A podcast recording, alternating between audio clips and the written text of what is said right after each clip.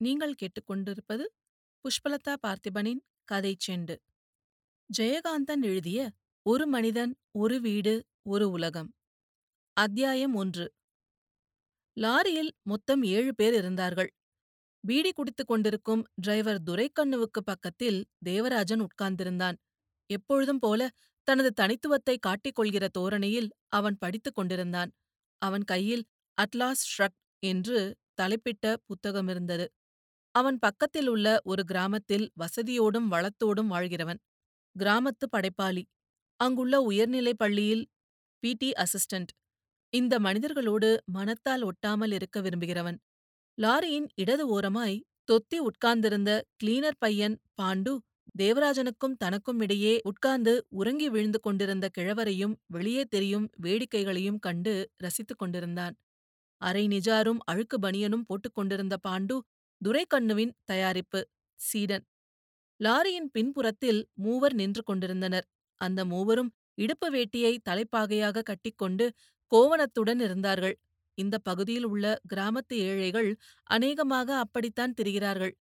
இன்னும் சற்று தூரம் சென்றால் மேலும் பலர் லாரியில் ஏறுவார்கள். பஸ்ஸுக்கு என்ன சார்ஜோ அதே பணத்தை பாண்டு அவர்களிடம் வசூலிப்பான். லாரி டிரைவர் துரைக்கண்ணு வசூலித்த பணத்திற்கு பாண்டுவிடம் கணக்கு கேட்பானே தவிர பங்கு கேட்க மாட்டான். ஆனால் பாண்டு தானாக போய் லாரிக்கு ஆள் சேர்த்தால் துரைக்கண்ணு கோபித்துக் கொள்வான். சில சமயங்களில் பாண்டுவை அடித்துக் கூட விடுவான். ட்ரங்க் ரோட்டில் உள்ள ஆலம்பட்டிக்கு பக்கத்து கிராமங்களிலிருந்து சரக்கு ஏற்றி வரும் லாரி அது. எப்போதாவது தொலைதூர பயணம் போகும். வண்டி மிகவும் பழசாகிவிட்டதால் இப்பொழுது சில மாதங்களாக துரைக்கண்ணு அதை நம்பி எடுத்துக்கொண்டு வெளியூர் பயணங்கள் போவதில்லை. ஆலம்பட்டியிலிருந்து கிழக்கே பிரிகிற மலைப்பாங்கான ரோடுகளில் இருபது மைல் தொலைவில் உள்ள கிராமங்களை சுற்றி கொண்டு குமாரபுரத்துக்குப் போய் சேரும் லாரி அது. ஆலம்பட்டி ரயில்வே ஸ்டேஷன் உள்ள மிக சிறிய ஊர்தான் என்றாலும் இரண்டு ட்ரங்க் ரோடுகள் ஒன்றை ஒன்று குறுக்கிடுகிற கூட்டு ரோடு ஜங்ஷனாக இருப்பதால் லாரிக்காரர்கள் கமிஷன் வியாபாரிகள் காய்கறி சப்ளை செய்யும் கிராமவாசிகள் முதலியோரின் நடமாட்டம் மிகுந்த ஏற்றுமதி இறக்குமதி ஸ்தலமாக அந்த பிரதேசத்திலேயே பிரபலமாகி இருந்தது. இரண்டு மூன்று டீக்கடைகளும் ஒரு ஓட்டலும் அதன் முன்னே வரிசையாக நிற்கும் லாரிகளும் எக்ஸ்பிரஸ் பஸ்களும் ஒரு பெட்ரோல் பங்கும் பஸ் பிரயாணிகள் இறங்கி காலாறும் இடமாக இருப்பதால் சந்தடியும் அதை ஒரு பெரிய ஊரின் கடைத்தெரு மாதிரி ஆக்கியிருக்கிறது. மற்றபடி அந்த ஊரில் தெருக்களோ வீடுகளோ கூட கிடையாது. காலையில் வண்டி நிறைய காய்கறி மூட்டைகள் பூக்கூடைகள் வாழைத்தார்கள் லோடு ஏற்றிக் கொண்டு வரும்போது இந்த லாரிகளில் பிரயாணிகள் யாரும் இருக்க மாட்டார்கள். இந்த லாரியில் கிளீனர் பாண்டுவோடு வேறு யாராவது ஓரிரு வியாபாரிகளோ அல்லது கமிஷன் ஏஜென்ட்டுகளோ முன்பக்கத்தில் அமர்ந்திருப்பார்கள். துரைக்கண்ணு அவர்கள் யாரிடமும் அதிகம் பேசமாட்டான் பாண்டுதான் அவன் சார்பாக யாரிடமும் எதுவும் பேசுவான். அதை துரைக்கண்ணு கவனித்துக் கொண்டிருப்பான். ஆனால் பாண்டு தவறாகவோ சரியில்லாமலோ இவன் நினைக்காத மாதிரியிலோ ஏதாவது சொல்லிவிட்டால் மட்டும் எல்லார் முன்னிலையிலும் சத்தம் போட்ட வார்த்தை சொல்லி அவனை திட்டுவான் துரைக்கண்ணு. பாண்டு அதனால் சிறிதும் பாதிக்கப்படாமல் ஆனால் மௌனமாகி அவனை புரிந்து கொண்டு அவனுக்காக தொடர்ந்து பிறரிடம் பேசுவான். துரைக்கண்ணு எப்போதும் கோபமாயிருப்பது போல் தோன்றுவான். ஆனால் பாண்டுவோடு திரும்பி லாரியில் வரும்போது அவனிடம் அன்பாக பேசுவான். தான் கோபித்துக் கொண்டதற்கு சமாதானம் கூறுவான். தமாஷ் பேசுவான் அப்போது பாண்டு மட்டும் தனியாக இருக்க வேண்டும் என்பதில்லை. இவன் கோபித்துக் கொள்ளும்போது கூட இருந்தவர்களைத் தவிர புதிய மனிதர்களின் கூட்டம் எவ்வளவு இருந்தாலும் அதை பொருட்படுத்தாமல் பாண்டுவை சமாதானம் செய்வான் துரைக்கண்ணு. ஆலம்பட்டிக்கும் குமாரபுரத்துக்கும் பதினைந்து மைல் இருக்கும். இடையில் பத்து மைலுக்கு மலைப்பாதை. மலை என்றால் பெரிய பெரிய மலைகளில் ஏறிப் போவதற்கும் இதற்கும் அதிக வித்தியாசமில்லாதபடி இந்த பத்து மைல்களுக்குள்ளாகவே நான்கு ஹேர்பின் வளைவுகள் உண்டு. மலைப்பாதை முடிவடைகிற இடத்தில் கிருஷ்ணராஜபுரம் என்ற அழகான சிறிய கிராமம் இருக்கிறது. லாரியில் ஏற்றுகிற பெரும் பகுதி காய்கறிகளும் புஷ்பங்களும் கிருஷ்ணராஜபுரத்தில் இருந்துதான். அதற்கப்புறம் உள்ள ஐந்து மைல் தூரத்தை கடப்பதற்குள் பிரிந்து செல்லும் பாதைகளின் வழியே சென்று குறிஞ்சிக்குப்பம் மானகிரி பூண்டியான்பட்டு போன்ற கிராமங்களை சுற்றி குமாரபுரம் வந்தடைய பத்து மைல்களாகிவிடும். ஆலம்பட்டிக்கும் குமாரபுரத்துக்கும் இடையே நேரான பஸ் போக்குவரத்தும் உண்டு. ஆனால் ஒரு பஸ்ஸை விட்டுவிட்டால் பிறகு நான்கு மணி நேரம் காத்திருக்க நேரும். அப்போதெல்லாம் மக்கள் இந்த லாரியை எதிர்பார்ப்பார்கள்.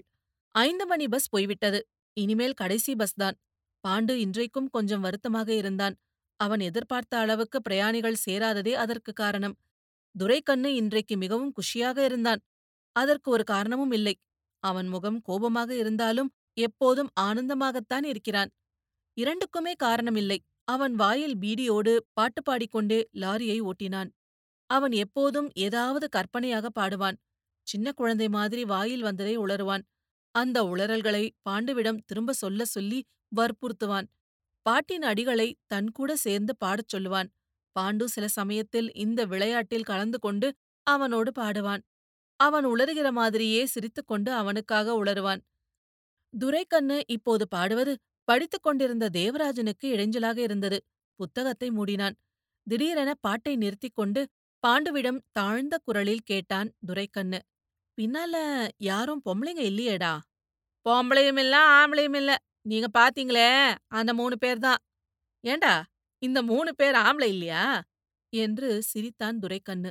சிரித்துவிட்டு தொடர்ந்து பாடினான். அவன் குரல் அவன் மீசையை விட முரட்டுத்தனமாய் இருந்தது. குருவிக்காரிய வர சொல்லி குளிக்க சொன்னான். குக்காரி குளிச்சு முழுவி குடிசைக்குள்ள போனா அவ குடிசைக்குள்ள போனா என்று துரைக்கண்ணு பாட பாண்டு அதே ராகத்தில் பாட்டின் கடைசி அடியை கூட சேர்ந்து பாடினான். ஆமா குடிசைக்குள்ள போனா கொஞ்ச நேரம் ஆனதுக்கப்புறம் குப்பம் குளிக்க போனா? என்று பாடினான் துரைக்கண்ணு. பாண்டுவும் அந்த வரியை அவன் பாடி நிறுத்திய பிறகு தாளம் போட்டுக்கொண்டு பாடி சிரித்தான். பக்கத்தில் உட்கார்ந்திருந்த தேவராஜன் ரகசியமாக பாட்டை ரசித்து வாய்க்குள் சிரித்துக் கொண்டான். துரைக்கண்ணு பாடிய ராகம் தன் பள்ளியில் குழந்தைகள் பாடுகிற நர்சரி ரைம் மாதிரி குப் குப் குப் குப் ரயில் வண்டி மெட்டை ஞாபகப்படுத்தியது தேவராஜனுக்கு. அவன் சிரிப்பை கவனிக்காத துரைக்கண்ணு தொடர்ந்து பாடினான். குருவிக்காரன் அங்க வந்து குய்யோ முறையோ என்றான். குருவிக்காரி குளிச்சாலென்ன குடியா முழுகி போகும்? என்று பாடி பாண்டுவிடம் திரும்பி சொல்லாண்டா? என்று கத்தினான் துரை குடியா முழுகி போகும்? பாண்டுவும் அதே ராகத்தில் கூட பாடினான். அட குடியா முழுகி போகும்? குருவிக்காரிய குருவிக்காரன் கூட்டிக் கொண்டு போனா கூட்டம் போட்டு பஞ்சாயத்தார் குப்பனை கூப்பிட்டாங்க. குருவிக்காரிய குடிசைக்குள்ள குப்பம் விட்டது தப்பா? குப்பனும் குளிச்சு விட்டதுனால குத்தம் உண்டா ஐயா? இப்போது தேவராஜன் வாய்விட்டே சிரித்தான். என்ன பாட்டு? சினிமாவிலேயா? என்று தேவராஜன் கேட்டான். இதெல்லாம் நமக்கு சொந்த பாட்டுதாங்க நம்ம டீ கடை குப்பம் இல்ல. அவன் முந்தா நாள் ஒரு குருவிக்காரிச்சிய என்று சொல்லி சிரிக்க ஆரம்பித்தான் துரைக்கண்ணு. குருவிக்காரினா கொர்த்தி தானே? என்று பாண்டு கேட்டான். இந்த பக்கம்லாம் எல்லாரையும் குறத்தின்னு சொல்றாங்க. பட்டணம் பக்கம்லாம் என்னடான்னா எல்லாருமே குருவி காரிச்சிங்கன்றாங்க. ஆனா குருவிக்காரி வேற குறத்தி வேற. என்ன பெரியவரே இத பத்தி நீங்க என்ன நினைக்கிறீங்க? என்று இவன் பாட்டு சத்தத்தில் விழித்து கொண்ட கிழவரிடம் கேட்டான் துரைக்கண்ணு. அவர் கொஞ்சம் தீவிரமாக யோசித்தார். குறவர்னா இந்த நரி குறவருங்க. குருவிகாரங்க வேற. என்று கிழவர் விளக்கம் தந்தார். லாரி திரும்பி மலைப்பாதையை நெருங்கிற்று. மலைப்பாதை பார்த்து செல்லவும் என்று அறிவிக்கிற பலகையின் அருகே நடந்து போய்க் கொண்டிருந்தான் ஒரு மனிதன். அவன் தன் பின்னால் லாரி வருகிற சத்தம் கேட்டு திரும்பி பார்த்து நின்றான். அவ்வளவு தூரத்திலிருந்தே அந்த மனிதன் அந்த பிரதேசத்துக்கு புதியவன் என்று தெரிந்தது. செம்மண் படிந்து வெளிரிய ரோஸ் நிறமாகிவிட்ட அவனுடைய பைஜாமாவின் பாத ஓரங்கள் கரிய அழுக்கேறி நைந்து தேய்ந்து இருந்தது. மலைக்காற்றில் தாறுமாறான அவனது சிகை விசிறி பறந்து நெற்றியில் கவிந்து பார்வையை மறைத்ததால் அவன் தலையை அண்ணாந்து கொண்டு அந்த லாரியை பார்த்தான். அவனது வெள்ளை ஜிப்பாவின் மேல் அனாவசியமாக ஒரு துணி பட்டையை கட்டி கொண்டிருந்தான். தோல் வழியே ஓர் ஆலிவ் நிற மிலிட்ரிக்கார கிட் மூட்டை போல் முதுகில் வழிந்து கிடந்தது. இடது கையால் அதை பிடித்துக்கொண்டு வலது கையில் புதம்புதிய லெதர் சூட்கேஸ் ஒன்றும் வைத்திருந்தான். காலில் மிக நைந்து போன ஒரு ஹவாய். அவன் பஸ்ஸை நிறுத்துவதற்காக கையை ஆட்டவோ குரல் கொடுக்கவோ இல்லை. மலைப்பாதையை ரசித்துக் கொண்டு நடந்து போகிற உல்லாசத்தில் ஒரு பறவையை ரசிக்கிற மாதிரி மலைகளுக்குப் பின்னால் கவிந்து சுருண்டு எழுந்து பளபளத்து நிற்கிற வெள்ளிய மேகக்கூட்டத்தை கண்கள் இடுங்கி பார்க்கிற மாதிரி பின்னால் இரைச்சலிட்டுக் கொண்டு வருகிற இந்த லாரியையும் அவன் நின்று ரசித்தான். தனக்காக அந்த லாரி நிற்குமென்றோ நிற்க வேண்டுமென்றோ அவன் எதிர்பார்க்கவில்லை. பாண்டு துரைக்கண்ணுவிடம் ஒரு டிக்கெட் வருதுங்க என்று கெஞ்சுவது மாதிரி சொன்னான் அப்போதுதான் தேவராஜன் அந்த மனிதனை அருகில் பார்த்தான் லாரி வேகம் குறைந்து அவன் பக்கத்தில் போய் மெதுவாக நின்றது லாரி நின்றிருக்கும்போது ஓடுவதை விடவும் அதிகமாக சின் சத்தம் பேரோசையாக அதிர்ந்தது. இடது ஓரமாய் தொத்தி உட்கார்ந்திருந்த பாண்டு குதித்து கீழே இறங்கினான். அந்த மனிதன் தனக்காக இந்த லாரி நின்றதையும் ஒருவன் இறங்கியதையும் பார்த்தவுடன் எதிர்பாராது கிடைத்த இந்த வசதிக்காக மகிழ்ந்து நன்றி தெரிவிக்கிற மாதிரி சிரித்தான். அப்போது அவர்கள் எல்லோருக்குமே அவன் ரொம்ப விசித்திரமாக தோன்றினான். அவனது கண்களின் நடு விழிகள் பழுப்பும் நீலமுமாக இருந்தன. ஆனால் அவனது நிறம் ஒன்றும் வெள்ளைக்காரர்களுடையது மாதிரி இல்லை. தேவராஜன் கூட அவனை விட வெள்ளை நிறமாக இருந்தான். ஆனால் அவனது தலைமுடி செம்பட்டையாயும் முழங்கையிலும் மணிக்கட்டிலும் அரும்பி இருந்தவை பொன்னிறமாகவும் இருந்தன. அவனது ரோமானிய மூக்கு இந்த பக்கத்து மனிதர்களிடம் காண முடியாத ஒன்று. இவனிடம் தமிழில் பேசினால் புரியுமா? என்ற தயக்கத்துடன் பாண்டு தேவராஜனிடம் திரும்பி சொன்னான். நீங்க தான் கேளுங்களாங்க எங்க போறாருன்னு தேவராஜன் கேட்பதற்கு முன்னாலே அந்த மனிதன் முந்திக் கொண்டான். கிருஷ்ணராஜபுரத்துக்கு போகணும். பஸ் பூட்டுது. நெக்ஸ்ட் பஸ் ராத்திரி வாவுமாமே என்று சொல்லிக்கொண்டே இதற்கிடையில் லாரியிலிருந்து இறங்கி அவன் அருகே வந்து லாரியில் அவனை ஏற்றிக்கொள்ள சித்தமாகியிருக்கிற பாண்டுவை பார்த்து ஒரு புன்னகை காட்டி தனது தோளில் இருந்த அந்த மிலிட்ரி கிட்டை பாண்டுவின் தோளுக்கு மாற்றினான் அவன். பின்புறத்தில் நின்று கொண்டிருந்த அந்த கோவனாண்டிகள் லாரி மேலிருந்தபடியே பாண்டுவிடமிருந்து அந்த சுமையை வாங்கி உள்ளே வைத்தார்கள். கையில் அந்த தோல் பெட்டியுடன் அந்த மனிதன் தானும் பின்னால் ஏறப்போனான். பாண்டு அவனிடம் நீங்க முன்னாலே ஏறிக்கங்க சார் என்று மரியாதையாக சொல்லி முன் சீட்டில் தன் இடத்தை அவனுக்கு தந்து தான் போய் பின்னால் ஏறிக்கொண்டான். லாரியில் ஏறிக்கொண்டதும் தன் பக்கத்தில் உட்கார்ந்திருந்த கிழவரையும் அவரை அடுத்திருந்த தேவராஜனையும் இப்போதுதான் கவனித்தான் அவன். அவர்கள் எல்லோருமே இந்த நேரத்தில் இவனைப் பற்றியே நினைத்துக் கொண்டிருந்தனர். அவன் தன்னை பார்க்கிற சந்தர்ப்பத்துக்காக காத்திருந்த தேவராஜன் கிருஷ்ணராஜபுரத்துல யார பார்க்க போறீங்க என்று விசாரித்தான். அந்த மனிதன் நெற்றியை சுருக்கினான். அவனது சிறிய நெற்றியில் மூன்று சுருக்கங்கள் விழுந்தன. மீசையில்லாத மேலுதட்டின் மீது வீணை தந்தியை வருடுவது மாதிரி இரண்டு மூன்று முறை செய்து கொண்டான். பின்னர் ஒரு நிதானத்துடன் சொன்னான். "நான் யாரையும் பார்க்கறதுக்கு போவலையே." இந்த பதில் முன்சீட்டிலிருந்த அவர்கள் எல்லோரையும் ஒருமுறை அவனை பார்க்க வைத்தது. பின்னால் நின்றிருந்த பாண்டு கூட இவர்களின் முதுகுக்குப் பின்னால் லாரி பலகையிலிருந்த சிறிய சந்து வழியாக அந்த மனிதனை பார்த்தான். தனது பதிலினால் அவர்களுக்கு ஏற்பட்ட அதிருப்தியைப் பற்றிய உணர்க்கையே இல்லாமல் அவன் மிகவும் சாதாரணமாக வெளியே திரும்பி அந்த மலைப் பிரதேசத்தை வேடிக்கை பார்த்தான். If I am not inquisitive என்று அவனை அழைப்பது போல் ஆரம்பித்தான் தேவராஜன். அவன் மறுபடியும் மேலுதட்டை மீட்டியவாறு திரும்பி தேவராஜனை உற்று பார்த்தான். தேவராஜன் தொடர்ந்து சொன்னான். நீங்கள் என்ன காரியமாக கிருஷ்ணராஜபுரத்துக்குப் போகிறீர்கள் என்று தெரிந்து கொண்டால் என்னால் ஆன உதவியை செய்யலாம். நானும் அந்த ஊர்தான். என் பெயர் தேவராஜன். ஹென்றி என்று தன் பெயரை சொல்லிக் கொண்டு அந்த மனிதனும் தேவராஜனும் நடுவில் இருந்த கிழவருக்கு குறுக்காக கைகளை நீட்டி குலுக்கிக் கொண்டார்கள். இவர்கள் ஆங்கிலம் பேசிக் கொள்வதையும் கை குலுக்கிக் கொள்வதையும் பார்த்த பாண்டுவுக்கு ஏனோ சிரிப்பு வந்தது. ஹென்றி தனக்குத்தானே பேசிக் கொள்வது மாதிரி தேவராஜனிடம் சொன்னான். I am a stranger. இந்த ஊர்ல ரோட்ல நடக்கிறப்ப உங்களுக்கெல்லாம் நான் ஒரு ஸ்ட்ரேஞ்சர். அனியே இருந்தால் I am stranger to myself. என் பேர் ஹென்றி. இந்த ஊர்ல தான் இனிமே இருக்க போறேன். வில்லேஜ் முன்சிஃப பார்க்கறதுக்கு கொஞ்சம் ஹெல்ப் பண்றீங்களா? எனக்கு அவர்கிட்ட கொஞ்சம் வேல இருக்கு. இவன் பேசுகிற தமிழும் சுத்தமா இல்லை இங்கிலீஷும் சரியாக இல்லை. ஆங்கில உச்சரிப்பு பழகி கொச்சை மிகுந்து இருந்தது. தமிழ் உச்சரிப்பு சேரித்தனமாக இருந்தது. அவன் சொன்ன விஷயம் அவர்களை இன்னும் குழப்புவதாய் இருந்தது.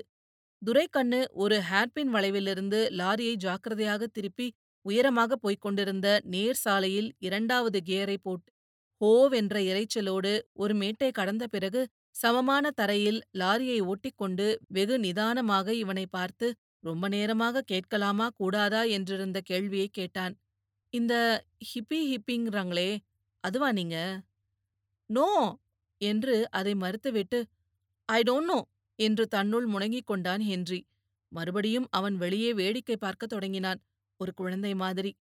மலைப்பாதையில் ஓரிடத்தில் சமதளத்தில் சாலை அருகே ஓர் ஓடையில் கருங்கல் சிலை மாதிரி ஒரு விவசாயப் பெண் குளித்துக் கொண்டிருந்தாள். அவள் லாரியை ஏதோ ஒரு எந்திரம் என்று நினைத்துக் கொண்டாள் போலும். எனவே அவள் தன்னிச்சையாக குளித்துக் கொண்டிருந்தாள். ஹென்றி அந்த காட்சியைப் பார்த்தான். வண்டியின் முன்புறத்திலிருந்து கிழவனையும் பின்னால் நின்றிருந்த கோவனாண்டிகளையும் தவிர மற்ற மூவருமே அதை பார்த்தார்கள். பாண்டு பையன் கூட பார்த்தான். அவர்கள் பார்த்தபின் எல்லாருமே ஹென்றியை பார்த்தார்கள். ஹென்றி மட்டும் யாரையுமே பார்க்காமல் அந்த காட்சி கடந்த பிறகும் கூட கழுத்தை வளைத்துக் கொண்டு திரும்பி பார்த்தான். அவன் அப்படி பார்த்தது துரைக்கண்ணுக்கு எரிச்சலை தந்தது. ஒரு தடவை கனைத்தான். அப்போதும் ஹென்றி திரும்பாததைக் கண்டு தொர தலைய உள்ள எடுத்துக்கோ என்று சொல்லி அதோடு நிறுத்த மனமில்லாமல் பொம்பள குளிக்கிறத அப்படி பாக்குறியே என்றான். ஹென்றி சிரித்தான். நீங்க இத மாத்திரம்தான் பாத்தீங்களா நாளைக்கு முன்னால அந்த ஹேர்பின் பெண்ட்ல வரும்போது வெள்ள வெளியேர்னு ஒரு கண்ணுக்குட்டி ஓடிச்சுதே. கீழே பள்ளத்து வயல்ல கொஸ்டின் மார்க் மாதிரி வாழை தூக்கிக்கிட்டு நம்ம லாரி சத்தத்துல ரெண்டு துள்ளி துள்ளிச்சுதே. பாஞ்சு குதிச்சு அட்டகாசம் பண்ணிக்கிட்டு இருந்துச்சே. அத பாத்தேனே நீங்க பாக்கலையா லாரிக்கு குறிக்க கொஞ்சம் முன்னால குரங்குங்க இந்த பக்கம் குதிச்சு இந்த பக்கத்துக்கு தொப்பு தொப்புன்னு குதிச்சு ஓடிச்சுதே. அத பாத்தேனே நீங்க பாக்கல ஹென்றி சொன்ன பதில் தேவராஜனுக்கு பிடித்திருந்தது. அவனை பார்த்து ஒரு புன்முறுவலில் தன் பாராட்டை தெரிவித்துக் கொண்டே சட்டை பையிலிருந்து சிகரெட் பாக்கெட்டை எடுத்து அவனிடம் நீட்டினான் தேவராஜன். நோ தேங்க்ஸ் நான் ஸ்மோக் பண்றதில்ல என்றான் ஹென்றி. தேவராஜன் மாத்திரம் சிகரெட்டை பற்ற வைத்துக் கொண்டான். சிறிது நேரம் அவர்கள் யாருமே எதுவுமே பேசவில்லை. லாரி கீழ்நோக்கி இறங்கிக் கொண்டிருந்தது. தெரியுது பாருங்க அதுதான் கிருஷ்ணராஜபுரம். என்று தேவராஜன் ஹென்றிக்கு மாலை வெயில் இறங்கிக் கொண்டிருக்கின்ற ஒரு பசுமை நிறைந்த இடத்தைச் சுட்டிக்காட்டி அந்த பசுமை கண்ணை பறி இன்னும் எவ்வளோ தூரம் இருக்குதுங்கோ? என்று அந்த தூரத்து அழகை வியந்து கொண்டே கேட்டான் ஹென்றி. ஃபார்ம் மைல்ஸ் என்று தேவராஜன் சொன்னதை மறுத்து தனக்கும் இங்கிலீஷ் தெரியும் என்று காட்டிக்கொள்கிற தோரணையில் துரைக்கண்ணு சொன்னான். நோ நோ த்ரீ மைல்ஸ் தான். பாண்டு பையனுக்கு அது ரொம்ப சந்தோஷமாக இருந்தது. இத்துடன் அத்தியாயம் ஒன்று முடிவடைகிறது. நீங்கள் கேட்டுக்கொண்டிருப்பது புஷ்பலதா பார்த்திபனின் கதை செண்டு நன்றி.